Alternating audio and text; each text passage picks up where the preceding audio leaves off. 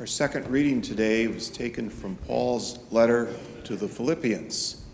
And each of the next three Sundays after this, we're going to be hearing from Paul's letter to the Philippians. And so I think this would be a good time to know a little bit more about that letter. First of all, who are the Philippians? They are the Christian community who live in Philippi, a city in northeastern Greece Philippi was named after Philip, the father of Alexander the Great. Acts chapter 16 tells us that Paul established at Philippi the first Christian community in Europe. Now, that's a little bit about the Philippians. What about Paul? Well, we can tell from what he's written in this letter, he is in prison. He is in jail for proclaiming the good news of Jesus. And this letter to the Philippians, it's a beautiful letter that expresses Paul's deep faith in Jesus and his great affection for the faith community. I highly encourage you to read it this week. It's only four short chapters in my Bible, that's seven pages, and that's not even, it's a bunch of that's footnotes, okay? Now, I want to talk a little bit about this particular passage from Philippians that we heard today. Paul writes, For to me, life is Christ. Life is Christ. Paul is deeply devoted to Jesus. He has come to realize that Jesus is the center of his life. Every part of his being functions to serve Christ.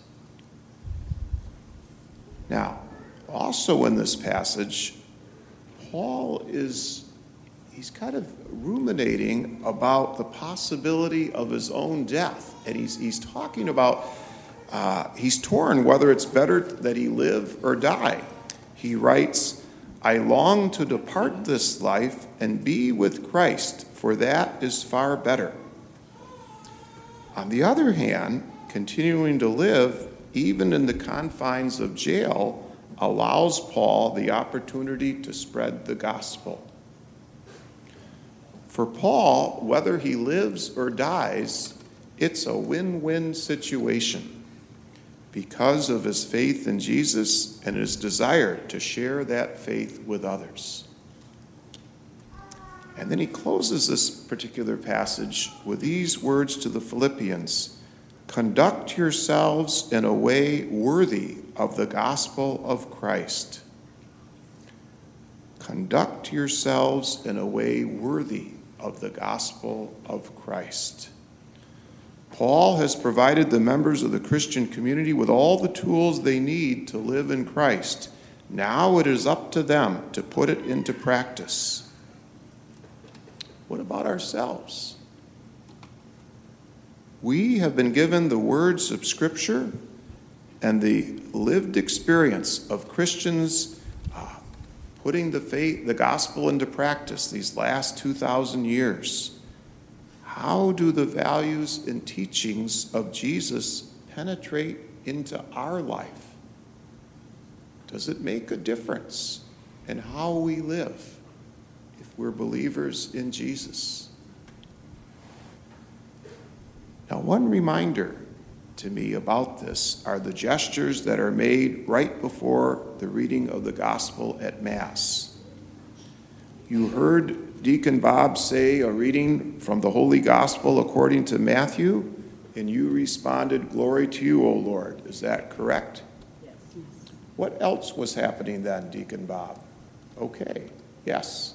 He was making the sign of the cross on the book, the gospel book, and then on his forehead, his lips, and in his heart. And it's a way of involving our body in prayer a way of expressing that Jesus might be in my thoughts, on my lips, and in my heart. Now, when it comes to um, living out the gospel, we can think of it as the, the, the particular, the, the Gospels, Matthew, Mark, Luke, and John. We can think about, well, this passage from Matthew that we just lived, heard today. This passage today was all about this um, landowner who went out looking for laborers in his vineyard.